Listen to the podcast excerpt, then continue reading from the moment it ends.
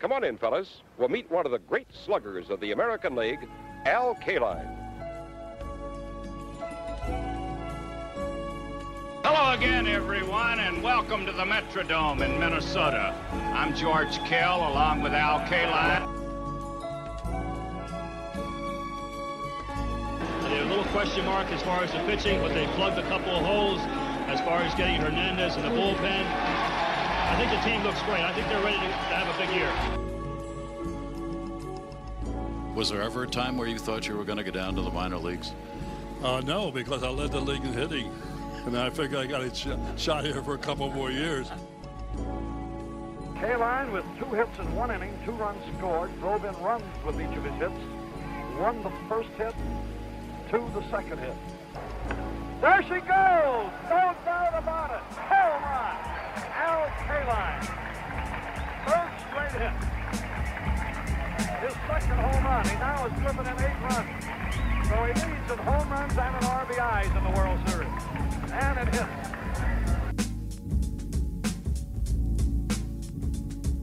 hits. Here's the old pro right here.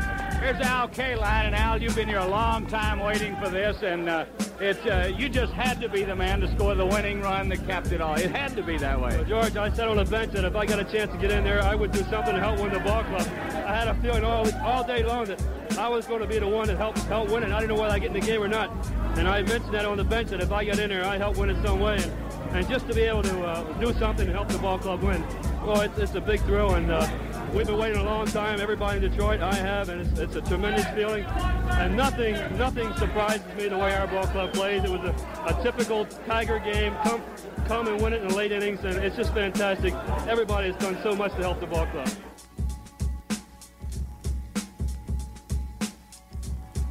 The pitch is swung on. There's a drive down to right field into the corner. It'll be in for a big set, maybe extra bases. Al is digging for second. He's in with a stand-up double. A 2-base hit for Al Kaline.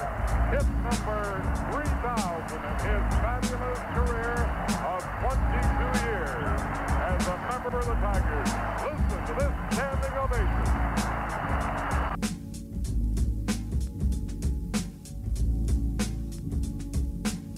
I was fortunate enough to spend my entire 22 years in a Tiger uniform. I wouldn't have wanted it any other way. Your support helped me to reach whichever accomplishments I was able to achieve. You know, I've been very lucky. In fact, sometimes I feel I've been one of the luckiest people in the world. I played on all-star teams with the greatest players in the game. I was able to finish with over 3,000 hits. I played on the World Championship team. But most of all, for 22 years, I was able to make my living playing a game that has been my whole life. Being inducted into baseball's Hall of Fame is accumulation of numerous successes and thrills for which I am indebted to a countless number of people. If there is one accomplishment for which I am particularly proud, it is that I've always served baseball to the best of my ability. Never have I deliberately done anything to discredit the game, the Tigers, or my family. By far, being inducted into the Hall of Fame is the proudest moment of my life. You can be sure that I will make every effort to live up to the obligations associated with this honor. Thank you. Welcome to Tigers SRD on the Tiger Minor League Report Network and the Overtime Media Network.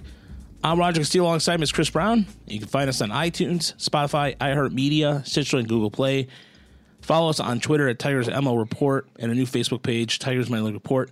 And, of course, you can find us individually at our own Twitters, Rodcast81 and ChrisBrown0914. So this week we're going to talk Sugar. We're going to talk about that movie, do a movie review, talk about the build of the 86 Mets. But today we honor the great Al Kaline, who passed away yesterday at the age of 85. So we're going to take a look at his career. We're going to kick off our team build series. Instead of with the 86 Mets, we're going to focus on the build of the 1968 Tigers. So Chris will be talking about the hitting aspect of how that team was built. I'll be talking about the pitching aspect. And we're also going to talk about the news that came out today from ESPN's Jeff Passan about the season possibly starting in May. And so let's start there, Chris. And it's interesting to me that as early as May, and here we are, it's record day of April 7th. And according to Jeff Passan, they're increasingly focused on a plan that would allow them to start the season as early as May and have support of high-ranking federal public officials who believe the league can safely operate among the coronavirus pandemic. So this sounds like a bad idea, Chris, but I'll let you kick it off. Yeah, well, I think there's a lot of wishful thinking. I think there's a lot of, I don't know, like government pushing for this to happen. They want people to be entertained again, I guess, not to have reasons to stay inside. And, you know, I'm like anybody else. I would love to see some baseball, but it just seems like it's such a harebrained scheme to the way they would do this. So they would need, I mean, you're talking about having 30 teams in the Phoenix area. And playing in they'd be playing at Chase Field, I think it is, or wherever the Diamondbacks play, and also spring training facilities. I think only some of which are outfitted with the Statcast data, or I don't even know if they're using Hawkeye this year or whatever. But so that stuff would be kind of out the window. But yeah, just the idea. I mean, they're talking about nothing's concrete, but they're talking about having players sit in the stands 6 feet apart from each other, at least, instead of the dugout. And like basically everybody just sequestered away in like special hotels. And they can do it, but it's like, why? Like the logistics of it all, of getting all the other people involved, the umpires, the managers, the hotel workers, the bus drivers, or, you know, however they're getting from stadium to stadium or hotel to stadium. Keeping all those people healthy and using tests on them all every day. It just seems like just not what anybody should be worried about right now. But I know baseball wants to get going. It's just, I'm just very skeptical they're going to be able to pull it off. Yeah, they're looking at what's going to happen in South Korea, which starts their exhibition season on April 21st as a way to kind of model it off. This regular season could begin, and they're the only league out far east that's actually starting because, as we, you know, the Nippon Professional Baseball, which is the Japanese league, has paused because they had 3 of their Hanshin Tigers tested positive for COVID-19. So I understand why. I mean, to a certain extent, because they want to keep up with the NFL. The NFL announced over the weekend, Roger Goodell made a mandate that also would say if anybody was criticizing the way the NFL draft was done, he sounded like a dictator when he said it, but we can't criticize the way it's going to be done. But essentially, it sounds like a video game where everybody is not going to just be drafted, and you're going to see a very quiet Las Vegas Strip. But some of the things that MLB said and issued in a statement on Tuesday, they haven't settled on a detailed plan. And, quote, MLB has actively considered numerous contingency plans that would allow to play commerce once the health situation has improved to the point it is safe to do so. While we've discussed the idea of staging games in one location as one potential option, we have not settled on that option or developed a detailed plan. So if you haven't developed a detailed plan, Chris, isn't that a red flag to you? Yeah, it does almost feel like they're just trying to make it seem like they're making an effort to do this. You know, I'm sure they, like a detailed plan, I don't know what they would need to do that. If they would need full buy-in or if they're waiting for, I don't know if it's just a contingency to wait for like the infection numbers to go down or whatever in the next couple of weeks. But it's just all so wacky to me. Like, I understand we all want our sports back, but it's just kind of takes a backseat to the health of the country. But maybe they view this as key to the mental health of the country. Or maybe it would shock me if baseball is just like, man, we could have all those eyeballs. Think of the money. And it's just, yeah, like just the logistics of it. So they're talking about having expanded rosters, right? Right. And so presumably that would, like, I don't know how that would work. Just guys in the 40-man, I guess. They wouldn't bring up like Mize and Scooble and Manning down to Arizona. But then those guys, there won't be minor leagues going on unless they have also like minor league backfield games happening. So what happens if you run through your allotment of 4 pitchers on the 40-man roster? There's nobody to back them up. You know what I mean? Like, right. There you go. Oh, we're out of starters now. It's like, and they were playing. They're trying to cram in 162 games or whatever, as many games as they possibly can with 7-inning doubleheaders. Like, how the hell are you gonna? I don't know. It just like there's so many questions I have about it. I did like the one aspect they said they would have, since there'd be no crowds, they would mic up the players more. I was like, well, that would be fun, but. Yeah, man, I'm skeptical. I'm very skeptical that this is going to happen. I don't know. Maybe they just want to keep people thinking about baseball. Maybe they're trying to appease someone, but I don't know. I'm hopeful they can figure something out, but I'm skeptical. I'm skeptical, too, and they're even talking about implementing an electronic strike zone, so allowing the plate umpire to maintain sufficient distance from the catcher and the batter, which... where's the catcher going to go? The catcher and the batter are within 6 feet. And what happens when you get to first base? Nobody holds anybody on, and there's no tag plays. There's no collisions. Are we just playing like ghost tag? Total like backyard rules. Like, ghost runner. If I touch the ball by the time you get to first base, you're out. Yeah. Or ghost runner on second. Yeah. I mean, it's like, I saw the pictures. It was from Korea or whatever, where the players had the masks on. But half of them weren't even wearing them right. They were just covering their mouth and not their nose. And it's like, what is going on?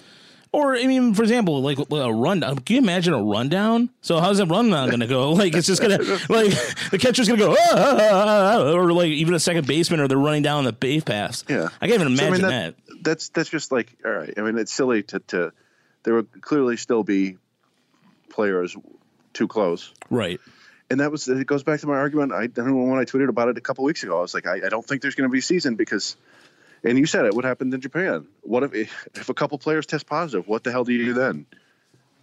You have to quarantine the players because that's the insidious thing about this disease is a lot of people are asymptomatic and they don't realize it. And then suddenly they pass it on to somebody else who's not. And, it spreads around. It's like there's no good way to do this until there's a vaccine, I don't think. But I don't know. I don't either. I mean, even a local reporter, ML Elric, who does a podcast for Soul Detroit, got it recently, and he was talking about the whole experience on the Drew Mike podcast. Dang, I didn't hear that. Yeah, that sucks. Yeah, that sucks. And can you imagine a reporter? I mean, if a reporter came and covered the game, I mean, you guys going to watch it online. Is there going to be a closed circuit stream for the play-by-play, or excuse me, for the beat writers, even for that matter? So what? So they're just going to get a statement from the team itself, and just have generic cliches. We played a good game, we hustled, and that's just going to the reporters are just going to get that, and they get spoon-fed that versus going in the locker room, which. It's fine. You want the safety of everyone is what matters the most, number one, over anything else. But almost in a way, Chris, in some ways, I feel like this is some sort of social experimentation by baseball. And this is a little conspiracy theory heavy, and I don't care. That's fine. I'll say this. But I feel in some ways, can you imagine afterwards and seeing how some of the stuff like works out? They're like, oh, maybe we'll make this going forward with limited locker room access and little things like that. You know what I mean? Like it might set a precedent going forward that because it works so well during this, that it can make it a standard. Like we talked about last week about the drafts being 5 rounds, maybe permanently, or maybe 10 rounds, whatever the case may be. This is a precedent for MLB to go, you know what? We like this. Let's just keep it that way. Yeah, no, I mean, absolutely. I don't think that's too much of a conspiracy. We already seen that with the draft stuff they were doing. They've clearly wanted to eliminate rounds in the draft and possibly minor league teams, and they're using this as a kind of a trial balloon to see if that'll work. It wouldn't shock me if they use this, if they try to play this and change some things. And there's nothing inherently wrong with there's a giant earth-changing event. Maybe not going back to the way things were before. Maybe trying to change some things up in general, like. We don't like it to get too political, but maybe when we realize there's an event that causes like 30% of people to lose their jobs, maybe we can move away from employer-based health care maybe one day. But yeah, with baseball, like, who knows? Like this, like you said, the electronic strike zones, they've been wanting this. A lot of people have been wanting it. Maybe now's the time to make it happen. They would save money on that too. Yeah, 7-inning doubleheaders, whatever. Maybe they do that and go, hey, this is good. Or maybe they implement the, because I don't know exactly how many stadiums are out there. I mean, you assume I don't know if any spring training teams share stadiums, but it's probably close to 15 or whatever. So they could probably play the full slate. But I do wonder if they might end up having multiple games in one stadium each day, like which would be fun for viewers. You know, like, hey, there's a game at noon, there's a game at 4, there's a game at 7. Yeah, but back, like Little League back in the day. Yeah, but what do you do for extra innings? Well, you implement those new extra inning rules where the guy's on second base at the beginning of each inning, and there you go. Like you said, this is going to be a chance for them to try some new stuff if they can get some games at all. So, yeah, who knows? And also, if you think about it this way, too, the 7th-inning doubleheaders, think about it this way. That might even, like, let's say hypothetically speaking, they make that a standard going forward. And like they increased it little by little, they increased the doubleheaders, and then that might reduce a roster spot someday because you don't need. Perhaps maybe they do. You see what I'm saying? Like they might not. Mm-hmm. They might reduce a roster spot by one, which would cost a player a job because maybe they're playing shorter games. Well, it's usually, so what we've seen so far is players will agree to things as long as it's okay for them. They wouldn't agree to anything like that, I don't think, reduced. What they would agree to, probably, is another, like, expanded. So we've got the 26-man rosters now. That's something they like. It's another player getting, you know, salary, full major league salary. Maybe if they're talking about doing this, they expand the rosters to 28, 29, 30. Players might stick with that. And so, yeah, we can keep doing this. And on the flip side, you can, you know, whatever, more scheduled doubleheaders and only 7 innings. And we'll allow these extra inning rules, just, you know, stuff like that to get more players on there. But I don't know. We're definitely going to see some changes if they play. And like I said, I'm less 99% sure they're not going to and more like 75% sure they're not going to. But, you know, like I said, we'll cross our fingers and hope they figure something out that doesn't put anybody in danger. Yeah, that's the most important thing. And we, as a consumer, as a person who writes baseball, who does a baseball podcast, yes, I would like the season to start. But at the same time, I want to make sure 100%, more important than anything else, that everyone's safe, that this virus stops, and that there's some sort of vaccine, and that we don't have to live in a world where I see latex gloves skewed about in the garbage, or not even in the garbage can, but in the parking lot, or I have to literally kind of, anytime I'm going running, I have to go the other way because it's social distancing. I'm sick of it all. Everyone's sick of it. And anybody that tells you otherwise is, or everybody's also trying to shame you for not learning a skill set during this time. Shut the f up, really. I don't want to hear that either. But it sets a precedent for everyone going forward, what they do with all these potential rule changes. And I just want to make sure that everyone's aware that we, as consumers of media, consumers of baseball, that when they do go back to normal, things do go back to normal, that we are also recognizing the one thing that's more important about baseball for anybody, for the owners involved, that their profit margin continues to grow. And there's ways they're doing this right now that will help them do that by reducing the minor leagues, by reducing salary, reducing, even to a certain extent, the games aspect of it too. There's so much at play here for MLB that will help them make profit.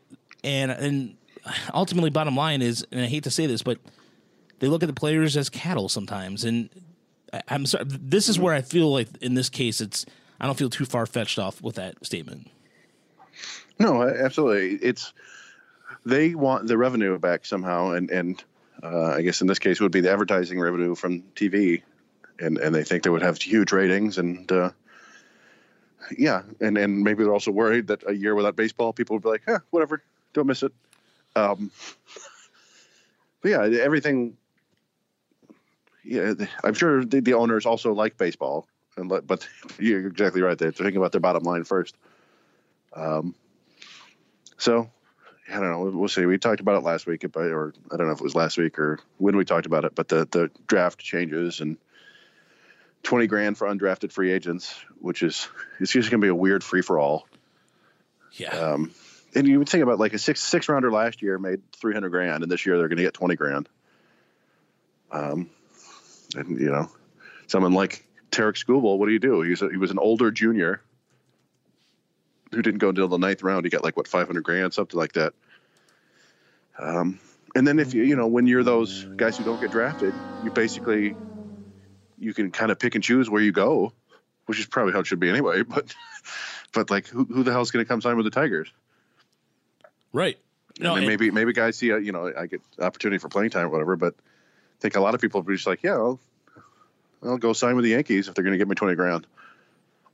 Oh, absolutely. Or the Dodgers.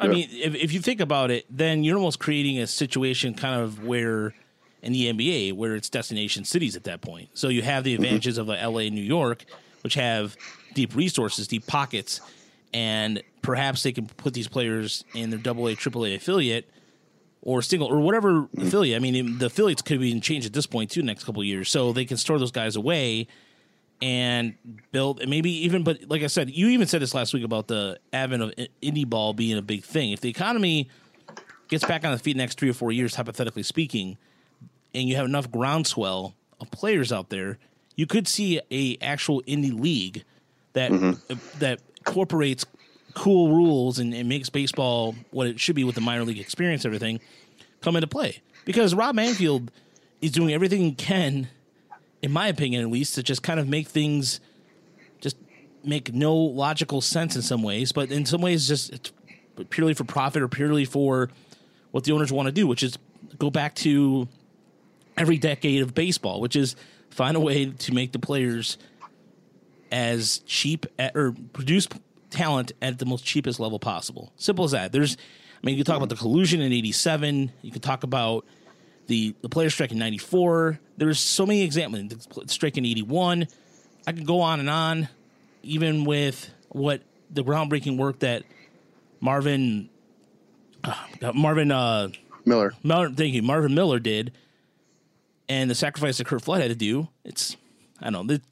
I digress. I can go on and on about this, but let's go with who we want to discuss. We'll take a break. We'll come back with Al Kaline, and we'll talk about the 68 Tiger build. You're listening to Tigers SRD on the Tiger Minor League Report Network. We'll be back after the break. And we're back on Tigers SRD, and now the second half of the podcast, we'll be talking about Mr. Tiger himself. Al Kaline passed away yesterday at the age of 85. And there was a suggestion, I think it was this gentleman's name was Kevin, on Twitter about making April 6th Al Kaline Day, and I thought that'd be very fitting.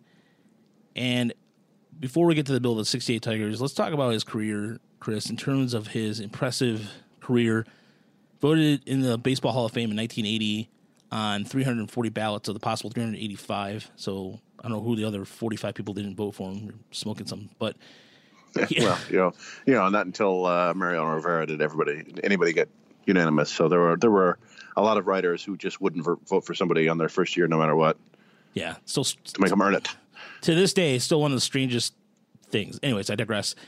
So his career WAR was 92.8. He had 3,007 hits, 399 home runs, lifetime batting average of 297. And here's a guy who spent not a day in the minor leagues at all. He was signed right out of high school from Baltimore, which is really cool when you hear when you see that his 3,000th hit came in Baltimore. I believe on September 1974. At the age of 20, he would go to the All-Star game and hit his best. I mean, at the age of 20, 340, 200 hits, 27 home runs, 102 RBIs, and 152 games scheduled. So keep that in mind. That's very impressive. He walked more than he struck out, so he walked 82 times, struck out only 57 times. His OPS was 967. He had 321 total bases, Chris. That's just impressive. And it would be the first of 12 straight All-Star appearances from 55 till 1967. And he was arguably the best right fielder in the American League at this time. You have you have Roberto Clemente in the National League at this time who had a cannon for an arm, but Kaline was just as steady. And the one thing about Kaline, Chris, that we can talk about his humility here in a second, but in terms of just pure stats, pure, like if you look at his baseball knowledge and just his way he played right field at Tiger Stadium, well, first at Briggs, then became Tiger Stadium in the 60s, it was brilliant. Yeah, no, I think that just from we never got to see the player other than some highlights, but looking at the stats, the things that stand out is just how well-rounded he was and how consistent he was for so long. I mean, he had a couple down seasons and got injured a few times, but just year after year after year after year after year was pumping out 5-6-win seasons. And that's how you get to 90 wins above replacement. But yeah, just strong defender, terrific arm, great hitter, good plate discipline, above average power. He was never a huge power hitter. I don't think he never hit 30 home runs in a season. But yeah, I mean, he was kind of, maybe it's a little dramatic to say he was to Tigers fans what Mickey Mantle was to the Yankees fans. But it was close, I mean, Mantle, I guess, was probably flashier and hit for more power, but Kaline was kind of more of a Detroit-style baseball player, I suppose. Less glitz and glamour and more going to work every year. And, I read Lynn Henning's great piece about him last night and how... Absolutely awesome. How he didn't... How it bothered Kaline that he took himself out in the third inning of his final game without thinking about where he was. He was at 399 career home runs and just stuff like that. But yeah, just sound like a consummate pro and a great performer for a long time.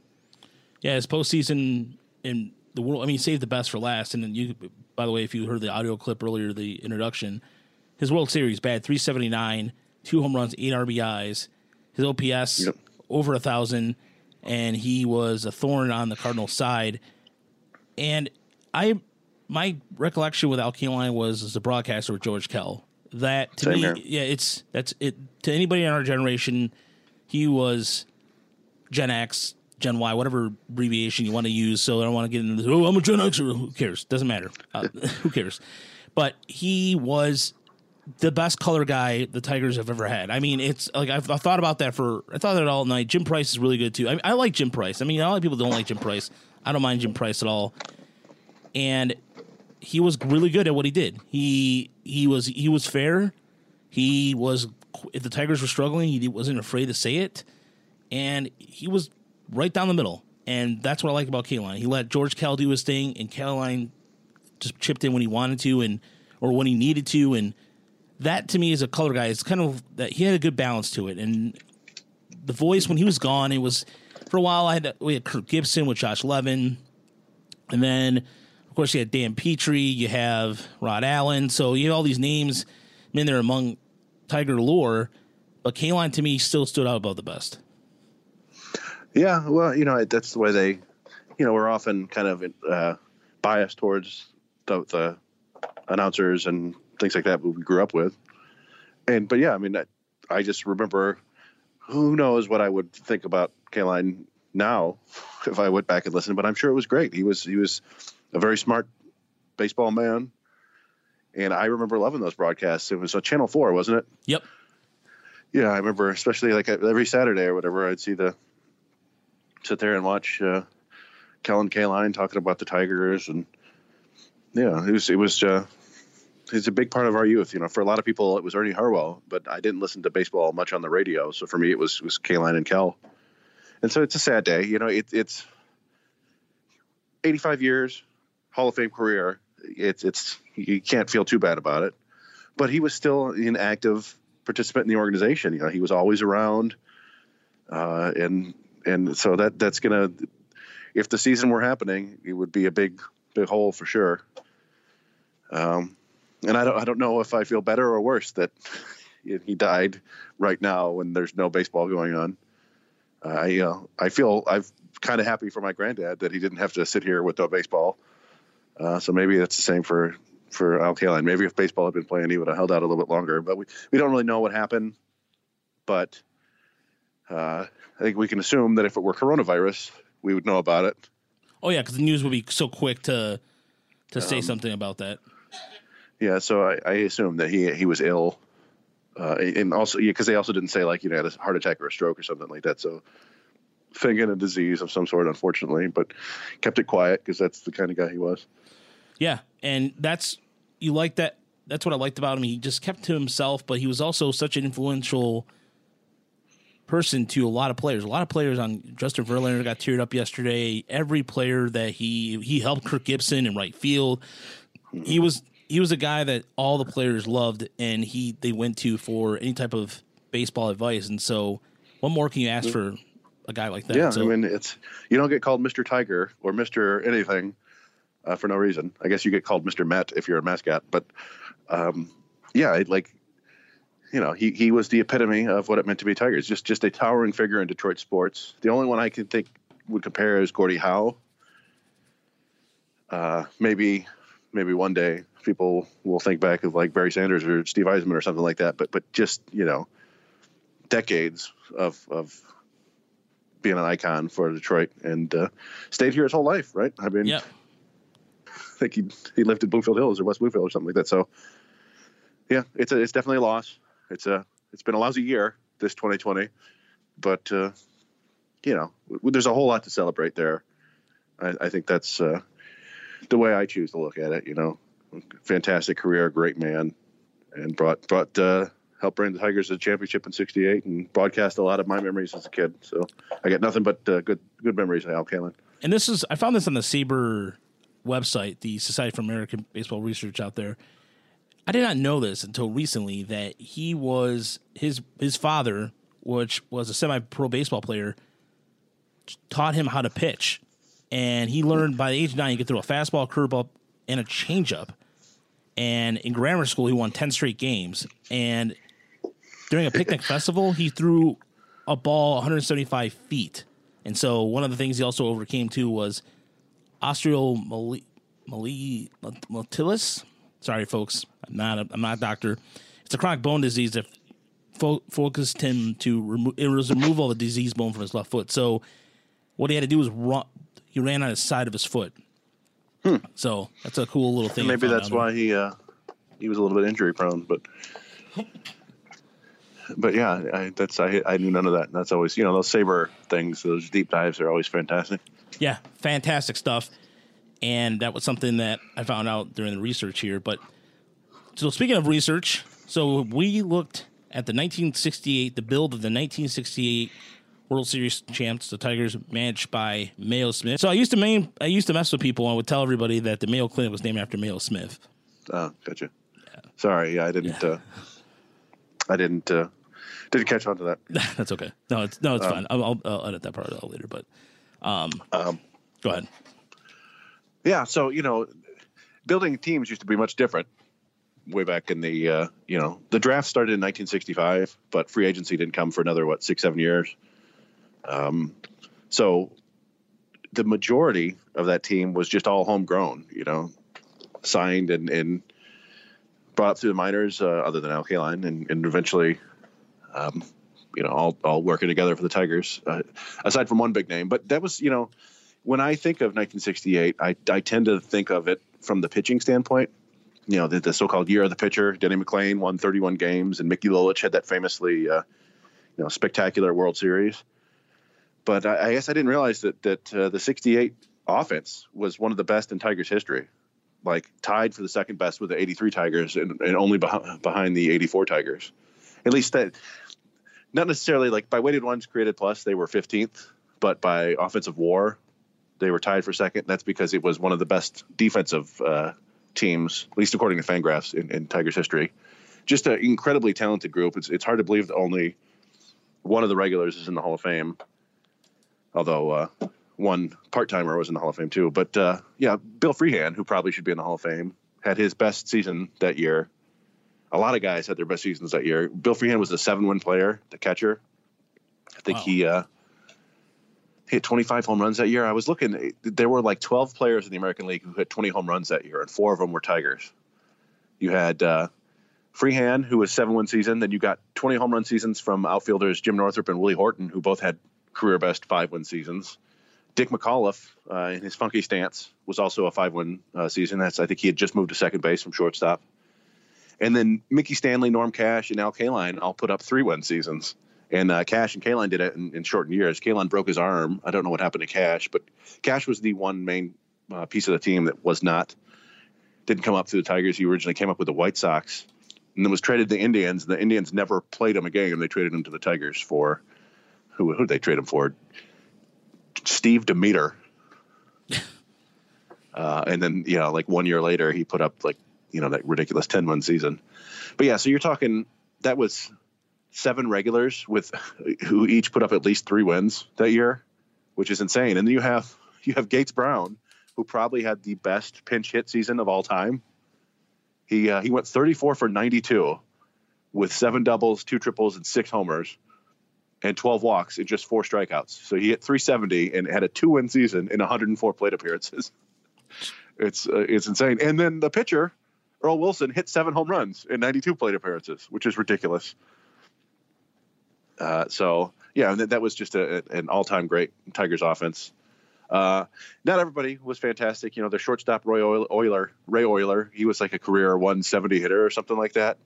Just an all-glove shortstop. He hit 135 that year with 1 home run in 111 games. It took till Alan Trammell to have a shortstop with offense. Tigers for a while too. They had that guy in 72, Eddie Brickman. Same thing. They could not for the life of them have an offensive shortstop. As you were. They probably they probably, you know, back then just didn't care. Like, your job is to catch the ball. Don't make errors. So yeah, and so he wasn't great, and we'll hear more about him in a second. But and then Don Wirt, their third baseman, who had apparently been solid for his career up to that point, but got hit in the head by a pitch that season, and it like cracked his helmet open, and he was out for a couple games, and he was just never the same again. You know, so that's a bummer. But he was okay. He was a replacement level player. So I mentioned earlier, yeah, the Kaline got hit in the arm, broke his arm, so they ended up moving Jim Northrup to center field. Or to right field, and Mickey Stanley started playing every day in center field. Mickey Stanley actually, coincidentally, lives not too far from me. I think I had a signed ball from him, or he did live. I don't know if he died. Sorry about that. Yeah, and then late in the season, Mayo Smith made that decision, kind of a famous decision, to get his best bats in the lineup. He basically moved Northrup to center, Kaline back to right, and then Stanley to shortstop, where I don't think he'd ever played. And you set Oyler down. And that's where Mickey Stanley played for like the final 8-9 games of the regular season and then all 7 games in the World Series, which is kind of crazy when you think about it now. It's like taking, hey, Victor Reyes or Jacoby Jones, go play shortstop real quick. But they did it, and it worked out, obviously. And so, yeah, I mean, it was a hell of a year for them. 68 was actually the first time, I think you mentioned it, since, 54 or 55, that Kaline missed the All-Star game. I think because of the injury. And for a couple of years early in his career, they had 2 All-Star games. And he made, I think there were 4 years they did that, and he made 7 of the 8 All-Star teams, which is pretty good. But yeah, 68 was Kaline's only World Series. He made the playoffs again in, 72, when they expanded to the ALCS. But his only World Series, you mentioned that he went 11 for 29, 2 doubles, 2 homers, 6 runs, 8 RBIs. A couple of nice catches, they said, in Game 2 I watched. One of them was a nice running catch off Orlando Cepeda, who was a right-handed hitter, and he fouled it to basically the St. Louis bullpen. The bull, Cepeda the bull. Yeah, and so he ran and tracked that down, and he made another one in right center field. But he had possibly the biggest hit of the series. You know, Tigers were down 3 games to 1, and they were down 3-2, I think, in the 7th inning of game 5. And he came up with the bases loaded and hit a 2-run single to right field, which was a 33% win probability added. It was the third highest WPA play in the entire World Series, behind good old Tim McCarver. Hit a 3-run homer in Game 3. It was like it proved St. Louis's chances by like 45%. And then the infamous Jim Northrup triple in Game 7 over Curt Flood's head, where Flood slipped and fell down. That was the biggest hit for the Tigers. But Kaline, you could argue Kaline's was bigger because that was, you know, Game 5, and they were down. If he didn't get a hit there, then maybe they don't win game five, and then there's no game six or seven to be had. So, yeah, just a terrific World Series from one of the all-time great players. And, yeah, it was a hell of an offense. Like I said, that the only other players I mentioned, Norm Cash, he came from another team. They had Dick Trzaski, who was on that team, who I knew later as a coach, I believe, with Sparky. Right. And he came over, I think, from the Dodgers a few years before. I mentioned another Hall of Famer, Eddie Matthews, was on the team for about 30 games. He came the year before as well in a trade. And then there was poor Lenny Green, who signed with the Tigers in 67, was released in July of 1968 after just 6 games. So I don't know if he got a World Series ring. Hopefully he did. But, yeah, I mean, it was just a tremendous group of players who all seemed to have their best seasons. Not all. It wasn't Kaline's best season, but a lot of them had their best seasons at the same time. And, boy, did they need it to win in 7 games. So it was a damn fine offense. Speaking of which, by the way, they are showing the Game 6 of the World Series tonight at 8 o'clock and Game 7, both on the MLB Network. So if you want to check out the 68 series? 68 series, yep. Oh, outstanding. Yeah, so we'll put the links in there. Remind myself to put the links in the show description, courtesy of Evan Woodbury, who provided an update for that. So also they're showing the 84 World Series this afternoon on MLB Network. So right now, as of recording time, you can watch Game 4.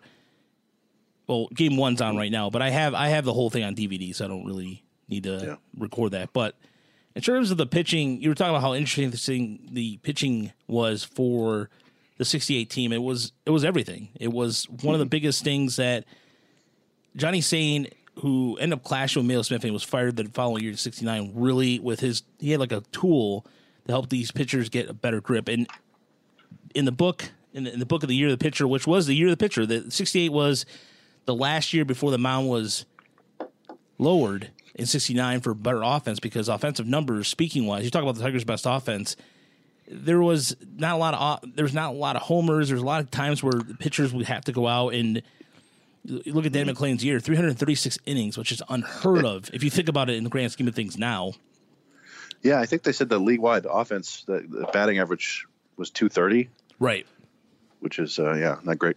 Not great at all. And there was not a lot of guys with, in terms of even, there's another book out there, too, if you fans want to check it out. It's called The Summer of 68 by Tim Wendell. And that's another good book that I have in my collection that talks about that whole entire summer.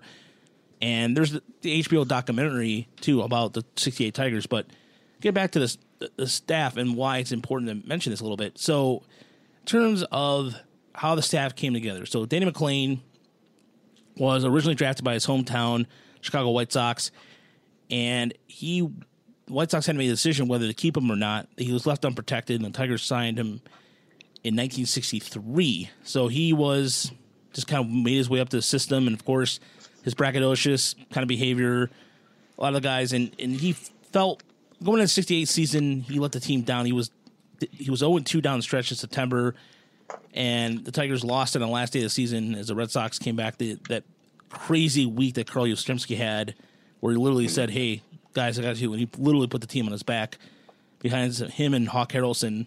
That's right. Hawk Harrelson was a very good baseball player, folks. Not just an annoying Chicago White Sox announcer for some people out there, but he was a big part of that, too. He was a trade piece that came over from Chicago. So, anyway...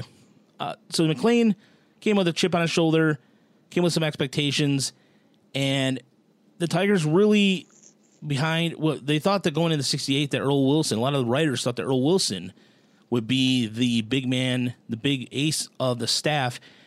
And he was the Boston Red Sox first African-American pitcher, and he made his debut on July 29, 1959. And him and Pumsey Green were the first two African-Americans to play. You talk about his hitting prowess. The guy hit 356 Minnesota when they used to have a AAA affiliate. He hit 356 out there. That's how good he was as a hitter. So he came over just a couple years before. He was traded to Detroit with a player named with Don Depner, and the Tigers sent over Julio Navarro to the Red Sox. So he came over and in 67 put a really good season. So heading into 68.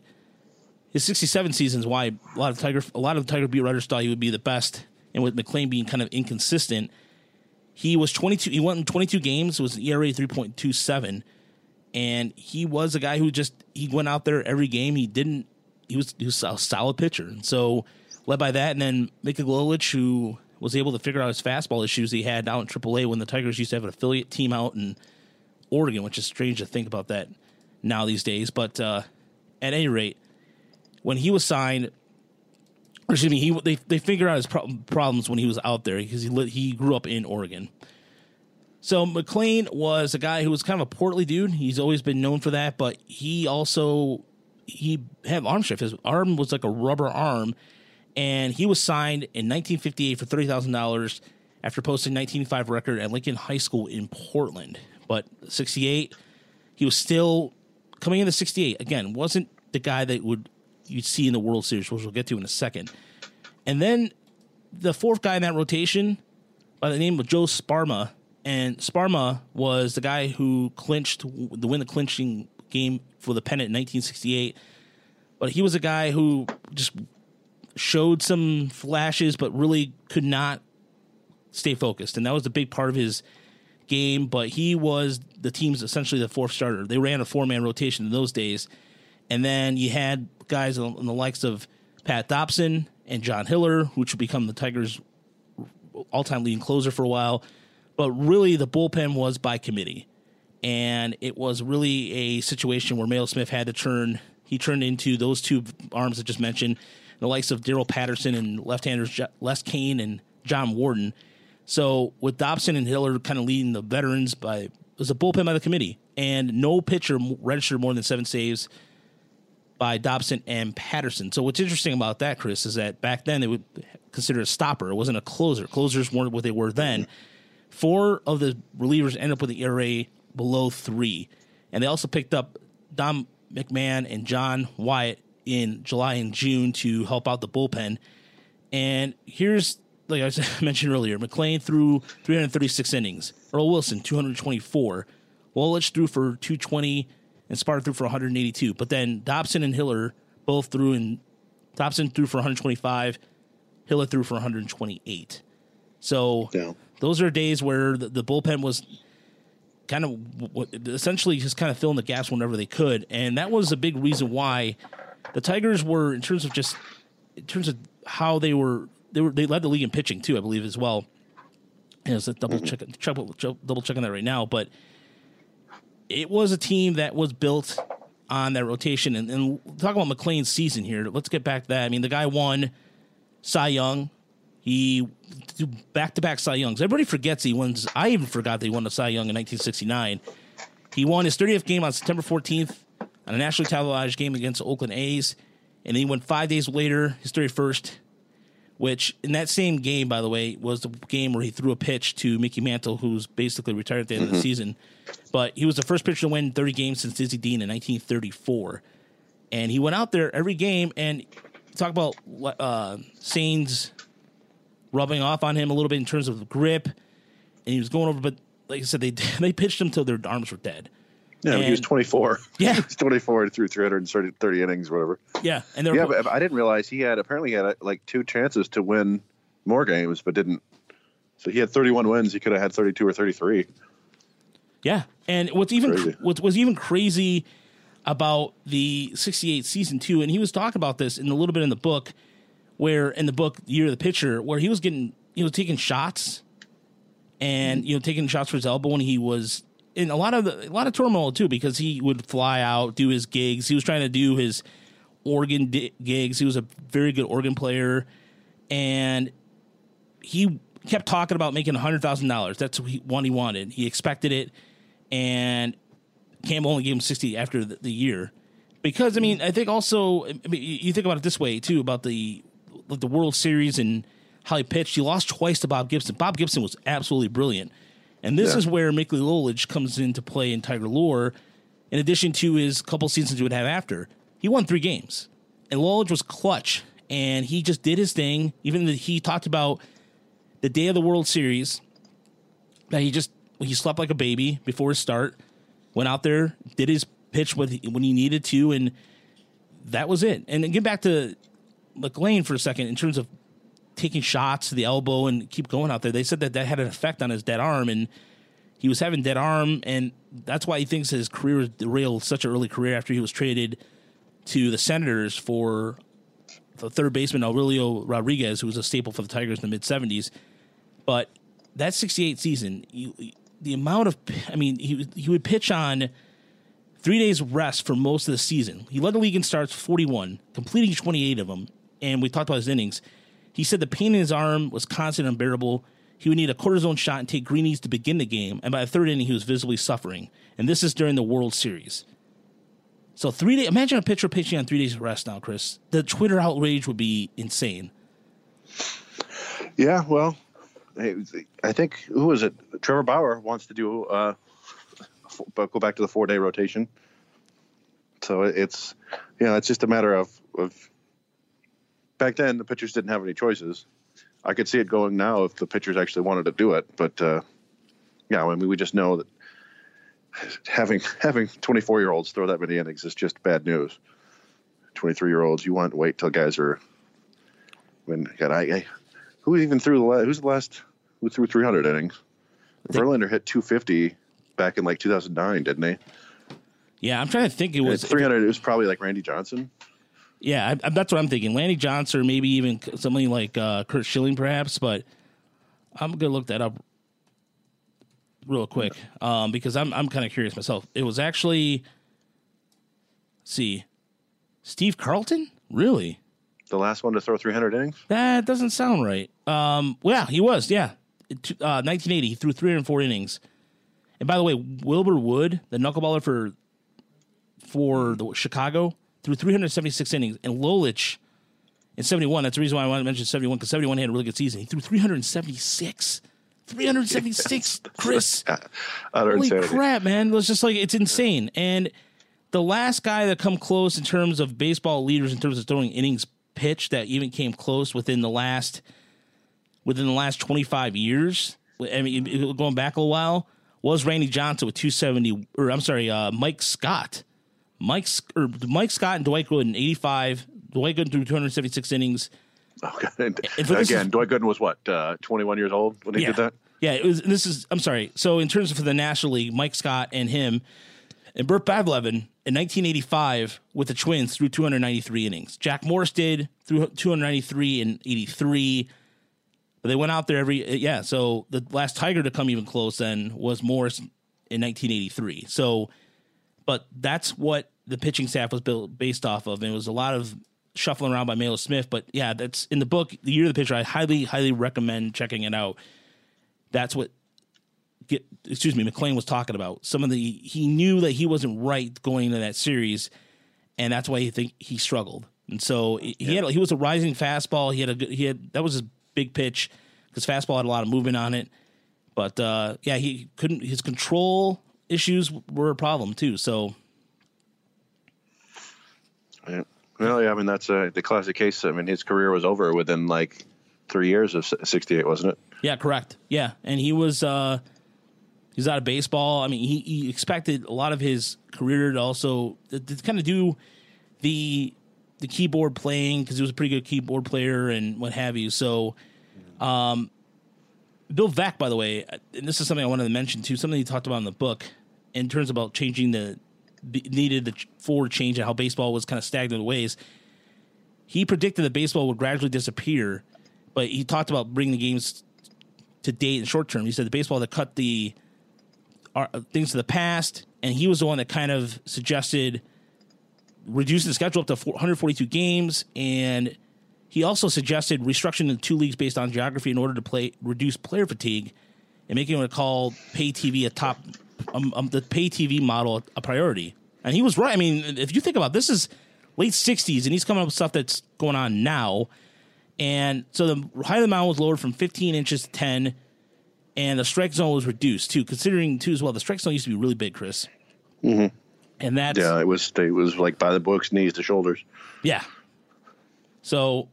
And they suggested, too, the distance between the mound and the plate to 65 feet. So that was also suggested out there. But to have that kind of foresight that Bill Veeck had, I mean, he was always considered radical, but makes a lot of sense now. Yeah. Well, I mean, with stuff we've been talking about recently, too, So then we were just a couple of years ago, it seemed like the pitching was too good. And then, you know, suddenly these magic balls appear. And now, but still, it's nothing but strikeouts and home runs. But yeah, I don't know. It was, I'm sure for people alive, I don't know how many people who listen to us that were alive and remember 1968, hopefully several, but sure it was a pretty awesome experience that season. Yeah, it was. And for the Tigers, it was it was not expected. It really wasn't expected. But again, like I said, a lot of times, I got distracted there. The World Series, that would be last until 1984. But the way that was constructed, a lot of people thought that the 67 team was better, but they could potentially have won two pennants.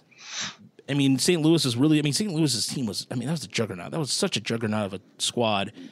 But that pitching staff, arguably, is probably one of the best in Tigers history, just for sure. If you're talking about wins, okay, if you look at the wins aside, look at the strikeouts.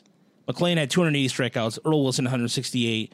Lilich had 197. Although Lilich's best season was sure to come. Lilich's best season, he's the all-time winningest left-hander, and I think he's the all-time strikeout leader in Tigers history, I believe. His best season was in 71, 308 strikeouts and 376 innings pitched.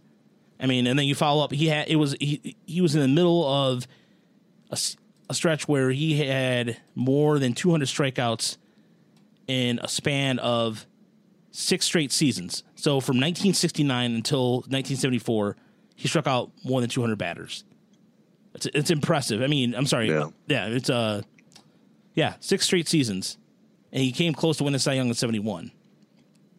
So that would have for Tiger fans out there. Also, back-to-back 20-game winning season 71, 72. So that was a special staff, and we hope you enjoy this team build. And next week, I think we're gonna go back to we're gonna probably go back to the 86 Mets, because I was doing some research on that before the news came out yesterday, but I wanted to make sure we honor that, because that Mets team is also a very different build than the Tigers. And the Tigers under Bill Campbell did a good job of always building within the system, and really did not venture out of that plan, even for the 84 Tigers. Campbell built 2 World Series teams under him and Bill LaJoyce later on, too. So for all his genius, that was genius. He was managed to... These are cast of characters. Lilich and McLain did not like each other at all. Earl Wilson was kind of kept to himself a little bit, but he was one of the first players, by the way, Chris, that had an agent. Did you know that? No, I didn't. Yeah, he was the first... The lawyer Bob Wolf became the first lawyer to represent an athlete in contract negotiations with Earl Wilson in 1966.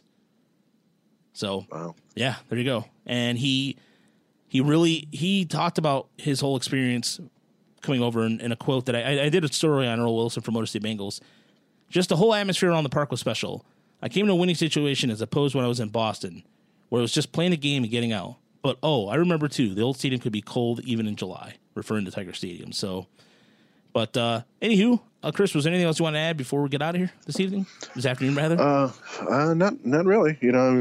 Baseball keeps making news for the good and the bad. Like I said, hold out hope that there can be games this year. I just don't see how they're going to make it work. But maybe they'll come up with a special magic plan, and I will look foolish. And I look forward to that. Yeah, I will too as well. And we thank everybody for their feedback. We appreciate everybody getting back to us. And for everybody I've asked for questions about or kind of requests, for the few people I've done it, thank you. I appreciate it. I just wanted to mention out there that I know sometimes on Twitter and social media things get buried, but for people who actually make the effort to leave us feedback and comments, it goes a long way. So for everybody who's retweeted us, who's done anything like that, who's ever listened, thank you, and we'll talk next week. We'll talk Sugar, the movie Sugar. We'll go into the 86 Mets. Thank you again for listening to a special edition of Tigers SRD, remembering Al Kaline, the 68 World Series winning team. We'll see you next week.